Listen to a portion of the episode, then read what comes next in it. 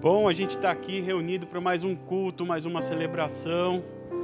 Finalmente, assim, um, em um momento de comunhão um pouco mais íntima, de comida à mesa. Uma alegria, né? Depois de tanto tempo, a gente podemos hoje estarmos à mesa, né? Hoje é Páscoa, a celebração da ressurreição. E aí, como eu gosto de fazer e provocar, eu pergunto: será que realmente a gente tem a dimensão do que é celebrar a Páscoa? Ou do que realmente é isso? Qual o significado da Páscoa? Porque muitas vezes a gente tem dificuldade para a gente discernir o mundo espiritual.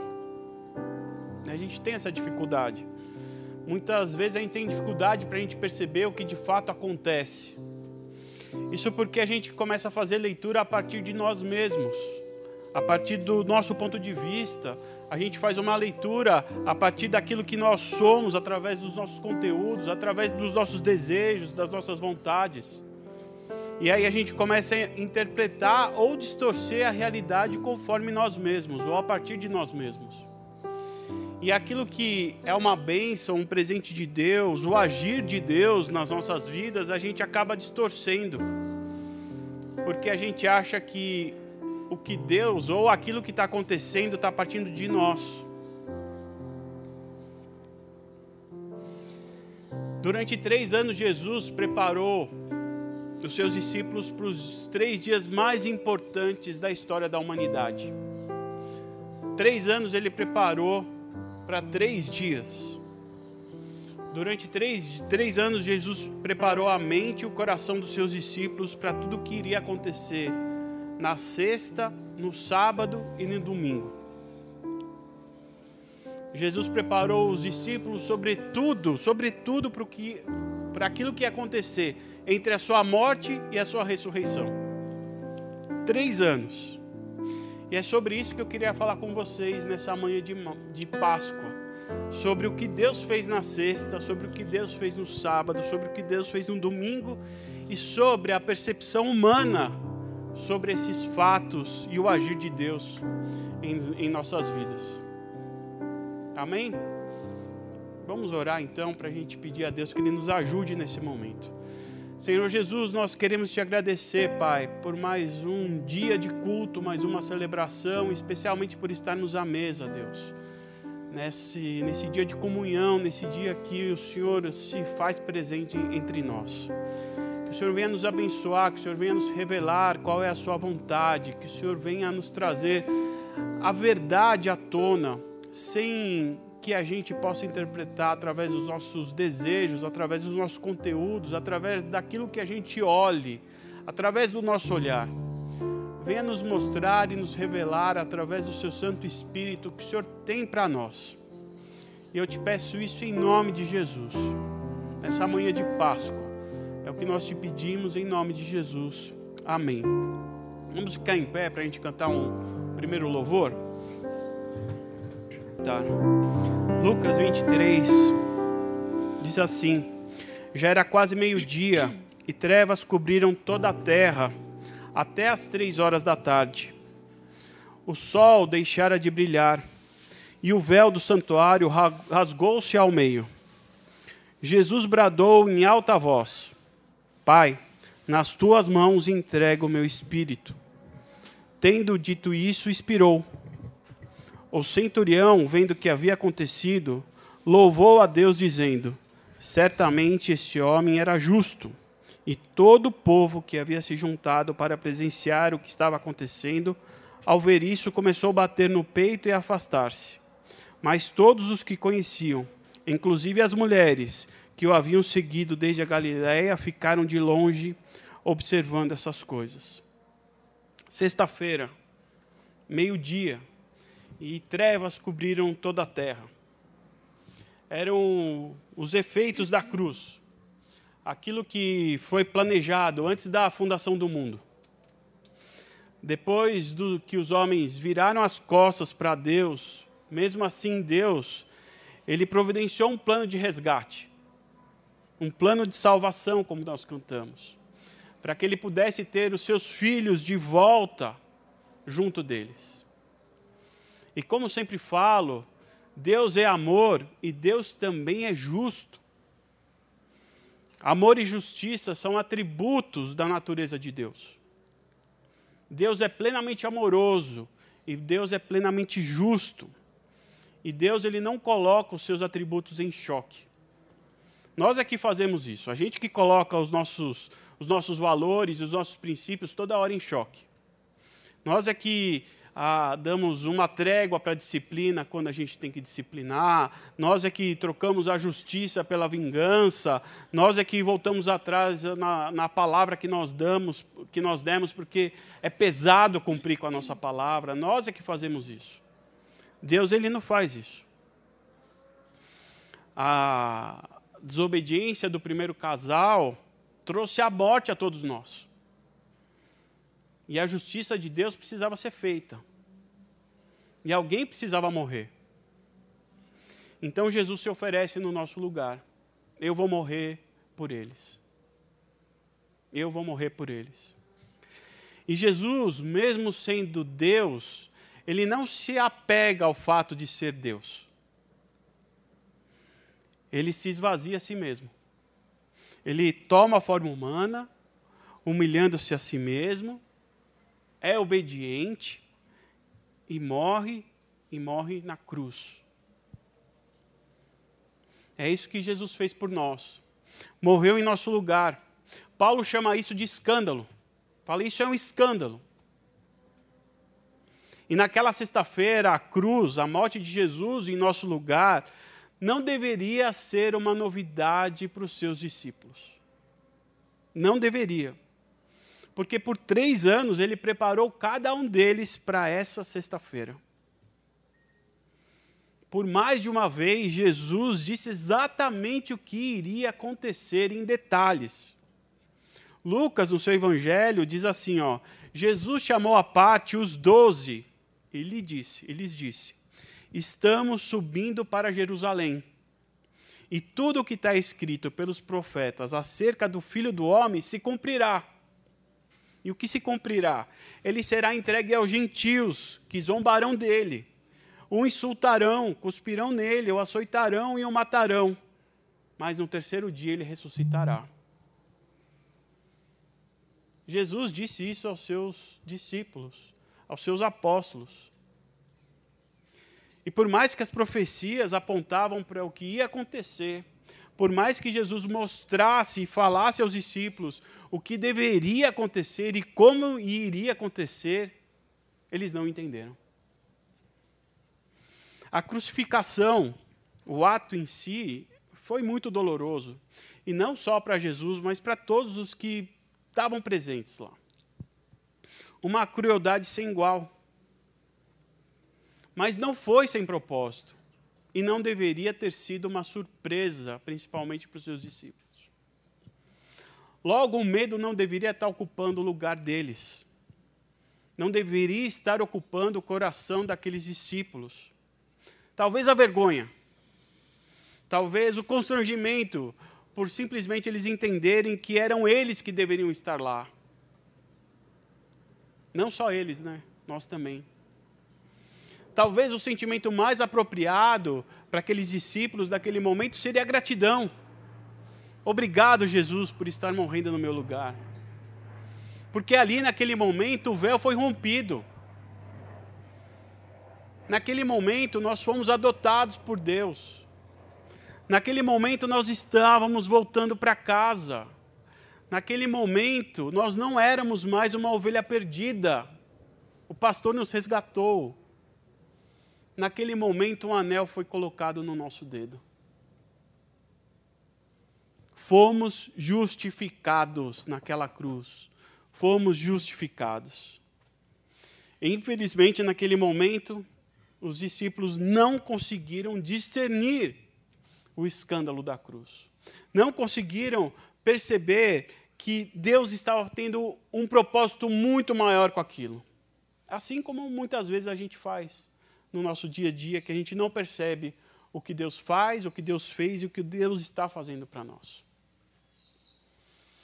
Mas sem eles entenderem o que Deus fez naquela sexta-feira, os, os discípulos eles foram sim justificados. Jesus disse: está consumado. Não há mais condenação. Justificado. É isso que nós vamos cantar agora. Justificado por um novo e vivo caminho que se abriu através da cruz naquela sexta-feira. A crucificação e a morte de Jesus, ela teve que ser muito rápida, porque no dia seguinte era sábado, era o dia do descanso, e não poderia ter trabalho a ser feito. E era também a continuação da celebração da Páscoa, o Pessá para os judeus, que significa literalmente passagem onde os judeus eles celebravam a libertação do seu povo das garras de Faraó no Egito. Afinal, foram anos de escravidão, anos que toda a identidade de um povo ficou à sombra de outro povo, dos egípcios, vivendo como escravos, tendo a sua cultura subjugada.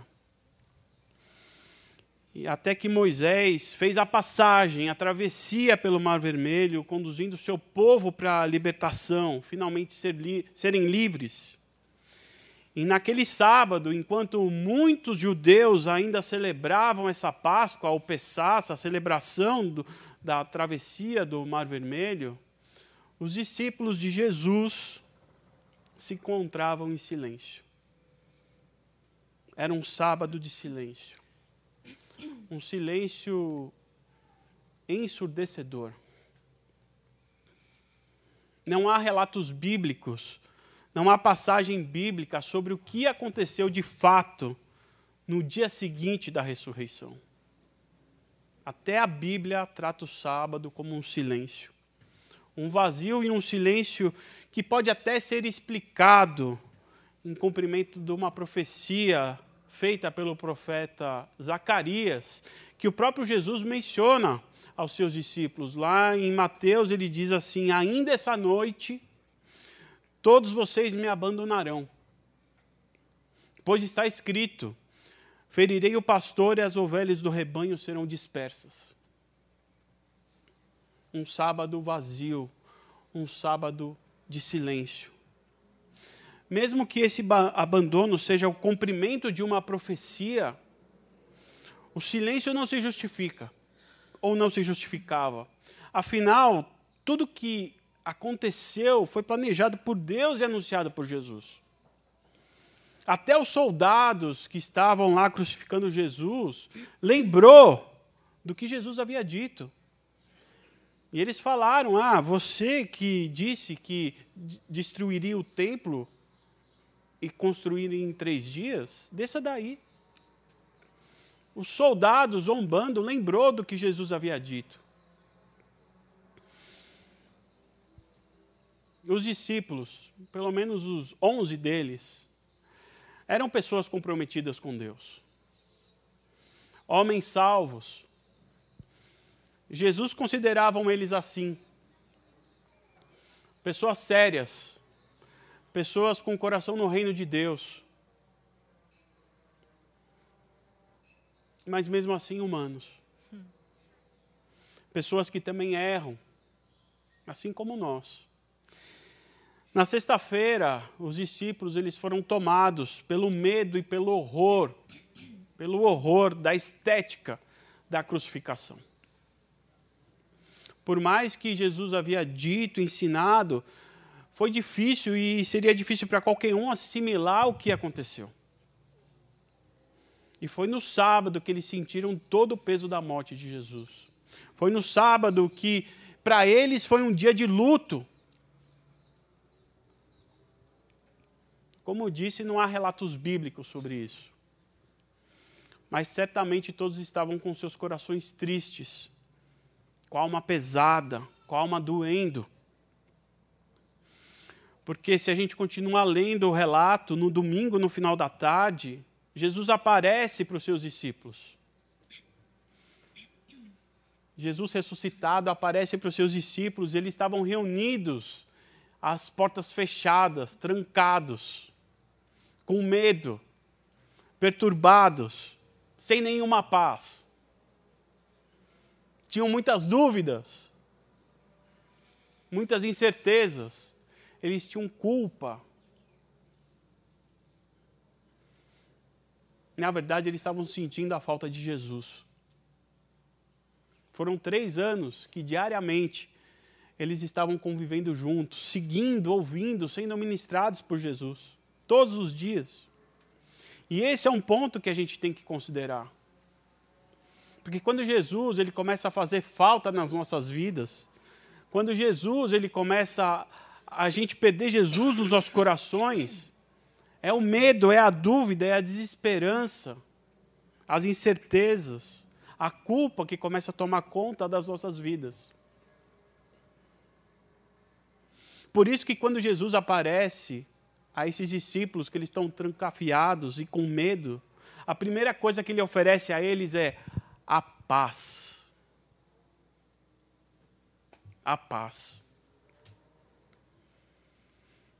O que Jesus está ensinando é que, diante dessas, dessas sextas-feiras dolorosas que acontecem nas nossas vidas, sextas-feiras de medo, de insegurança, a gente nunca pode perder essa paz.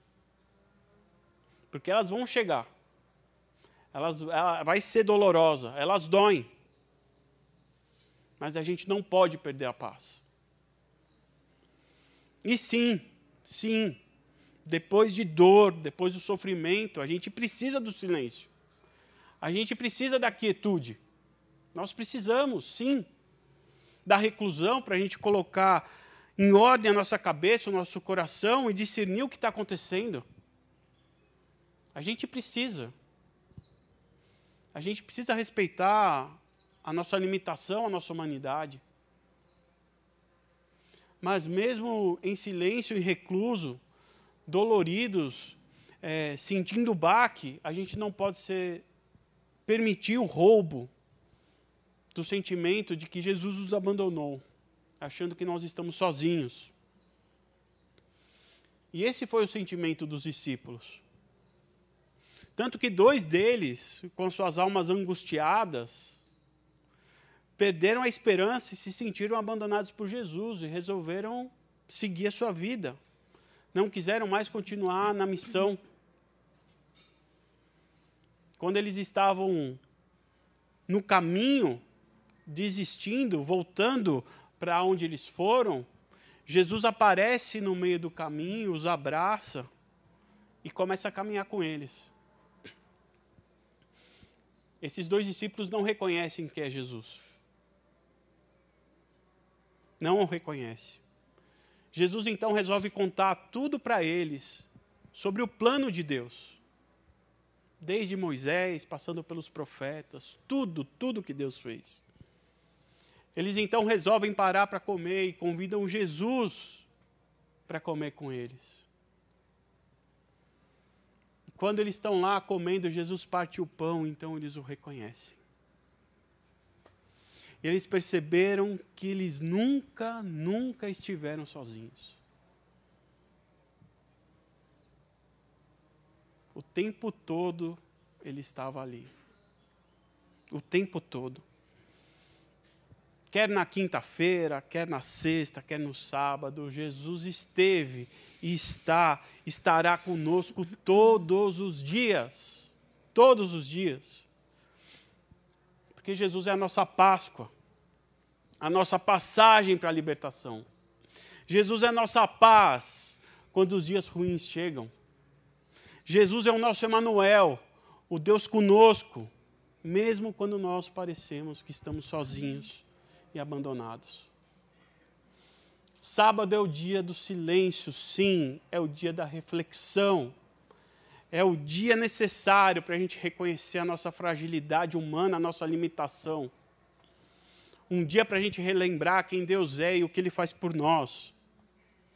É o dia para a gente pensarmos que é o dia depois da tragédia, que sábado é o dia da esperança, que sábado é o dia do recomeço, que sábado é o dia da espera, o dia que a gente vai encontrar Jesus no meio do caminho.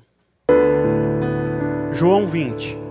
versículo 1. No primeiro dia da semana, bem cedo, estando ainda escuro, Maria Madalena chegou ao sepulcro e viu que a pedra da entrada tinha sido removida. Então correu ao encontro de Simão Pedro e do outro discípulo, a quem Jesus amava, e disse: Tiraram o Senhor do sepulcro e não sabemos onde colocaram. Verso 10. Os discípulos voltaram para casa. Maria, porém, ficou à entrada do sepulcro chorando.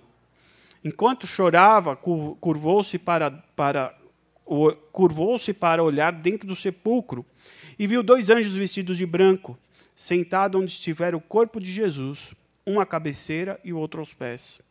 Eles perguntaram: Mulher, por que está chorando? Levaram embora o meu senhor, respondeu ela, e não sei onde puseram. Nisso ela voltou-se e viu Jesus ali em pé, mas não reconheceu. Disse ele: Mulher, por que está chorando? Quem está procurando? Pensando que fosse o jardineiro, ela disse: Se o Senhor o levou embora, diga-me onde o colocou e eu o levarei. Jesus lhe disse: Maria. Então, voltando-se para ele, Maria exclamou em aramaico: Rabone, que significa mestre. Jesus disse: Não me segue, pois ainda não voltei para o Pai. Vá, porém, a meus irmãos e diga-lhes: Estou voltando para o meu Pai e Pai de vocês, para meu Deus e Deus de vocês. Maria Madalena foi e anunciou aos discípulos: Eu vi o Senhor e contou o que ele dissera. Era domingo, domingo bem cedo, e Maria Madalena correu para ungir o corpo de Jesus. Ela não pôde fazer no sábado, era o dia do descanso. Ela não podia fazer nesse dia, só pôde fazer no domingo. E ao chegar no sepulcro, mais uma frustração como se não bastasse ver Jesus, aquele quem ela amou profundamente, na, na cruz sofrendo, ver a injustiça do julgamento, agora roubaram o corpo dele. O túmulo estava vazio. E ela estava procurando quem havia roubado o corpo de Jesus. Tem uma música que a gente canta aqui na igreja, que a letra dela é assim, eu não vou cantar, tá? Para vocês não acharem que eu tenho um talento muito bom. Diz assim a letra: é só esperar acontecer. É só continuar e não deixar que as lágrimas embacem o olhar. E não deixar que a tristeza tire a força do caminhar. Continuar olhando nos teus olhos, enxergando a verdade, que nada e ninguém pode impedir. As lágrimas embaçam a nossa visão. E com os olhos embaçados, a gente não consegue enxergar a verdade que está diante dos nossos olhos. Uhum. Maria Madalena, ela estava diante do túmulo vazio. Mas a tristeza em seu coração estava impedindo dela ver o que de fato havia acontecido. Jesus aparece a Maria, mas ela continuava chorando. E ela não o reconhece. Ela pensou que fosse o jardineiro. As lágrimas e, a tristeza estavam atrapalhando, embaçando a sua visão, o seu olhar. Até que Jesus a chama pelo nome, Maria. E aí, ó,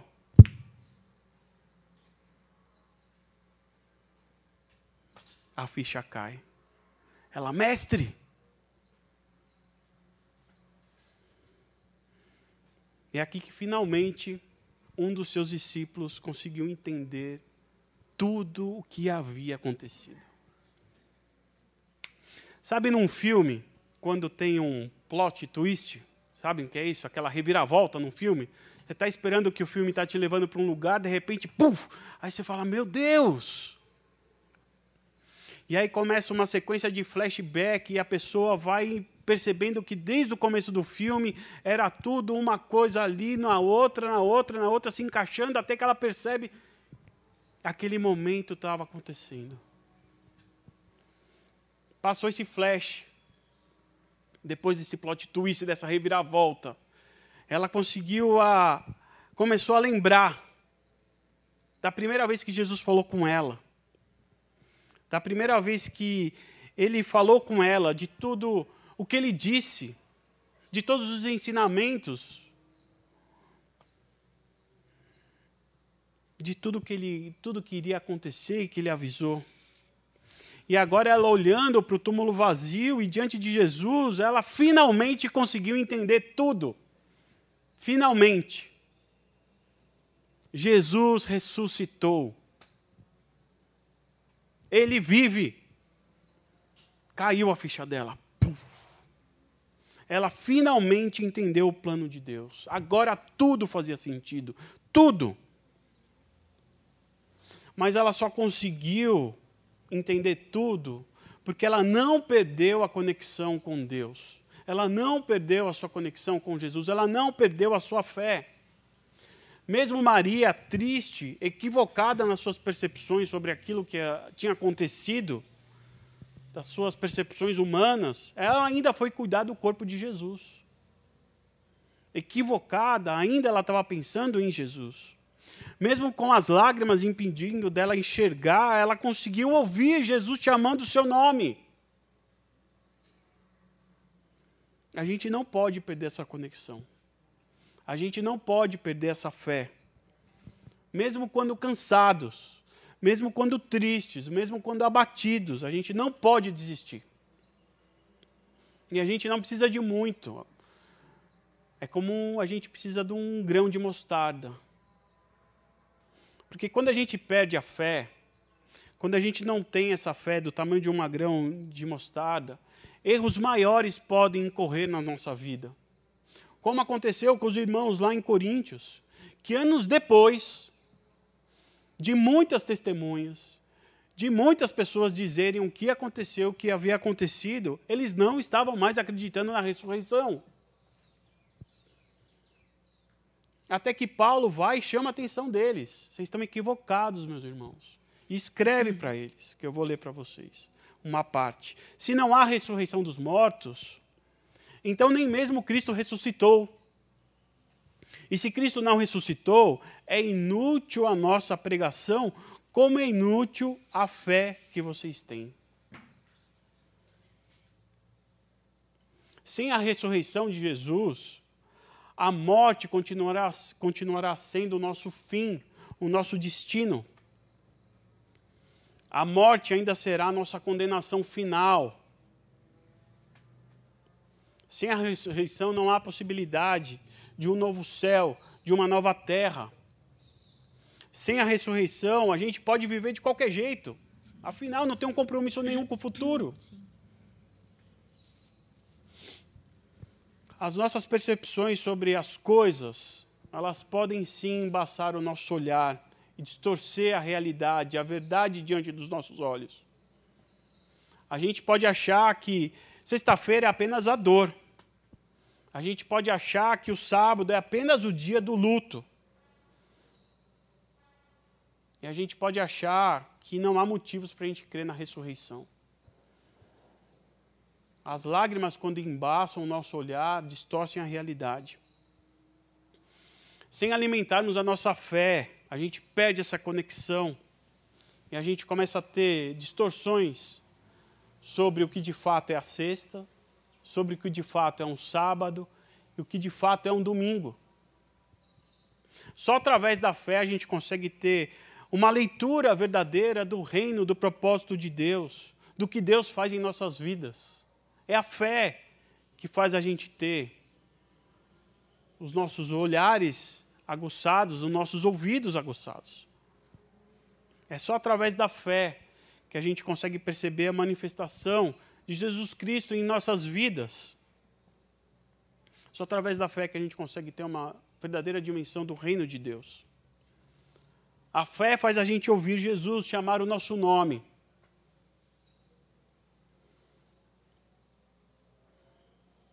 E pela fé que a gente consegue responder, mestre.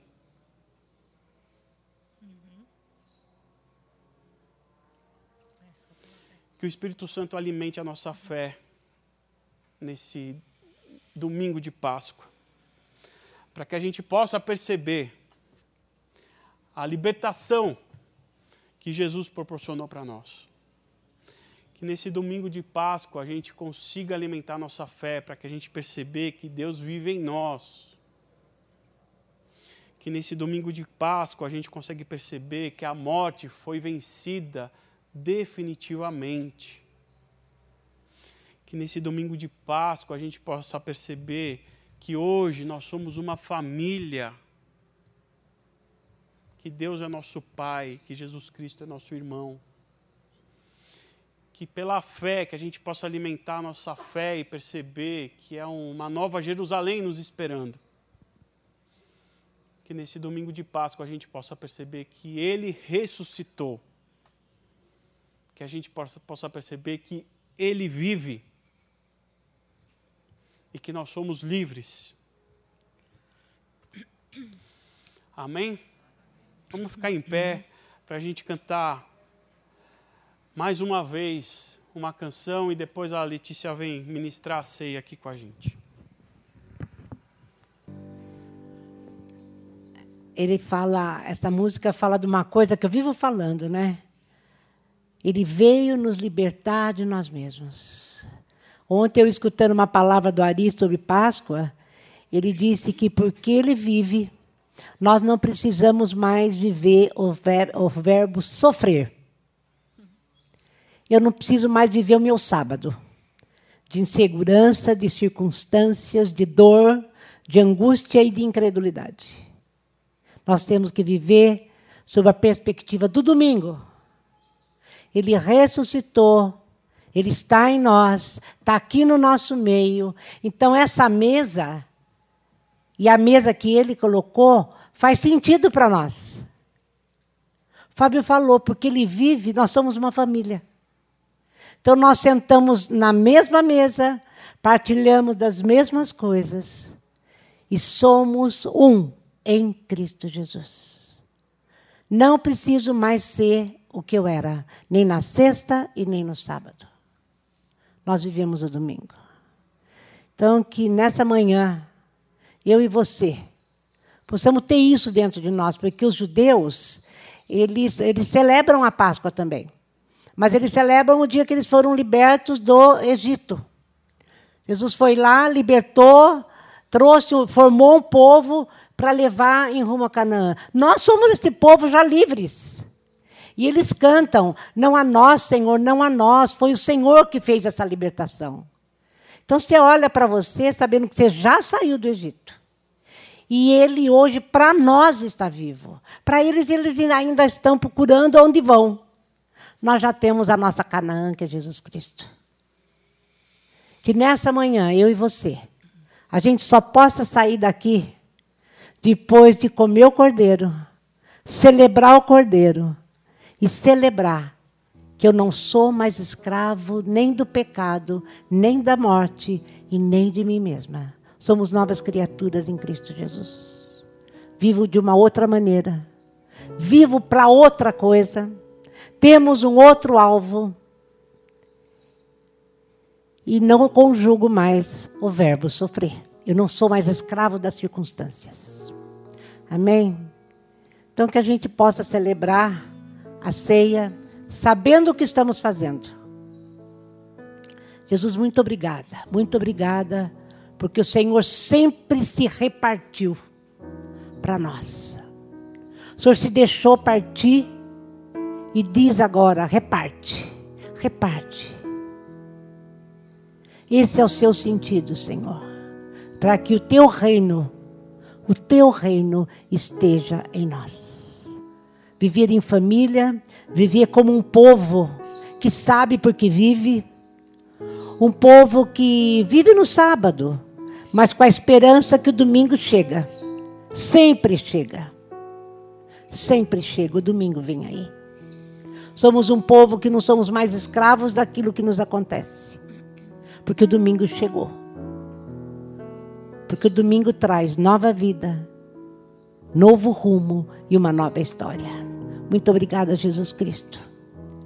Graças a Deus, graças a Deus por Jesus Cristo. Nós temos o Senhor. Graças a Deus, o Senhor nos resgatou. Estamos aqui para viver a tua vida agora. Morremos com Cristo e somos ressuscitados com Cristo. A mesa está posta, o Senhor mesmo colocou. O Senhor se colocou. Para que a gente viva repartindo o cordeiro. Somos um. Somos o teu povo, a tua família. Muito obrigada, Jesus Cristo. Muito obrigada, muito obrigada. Livre de mim. O Senhor reina e o Senhor vive. Louvado é o teu nome. Amém. Que a gente possa chegar na mesa sabendo que quem colocou a mesa foi o próprio Jesus Cristo. Amém? Deus te abençoe.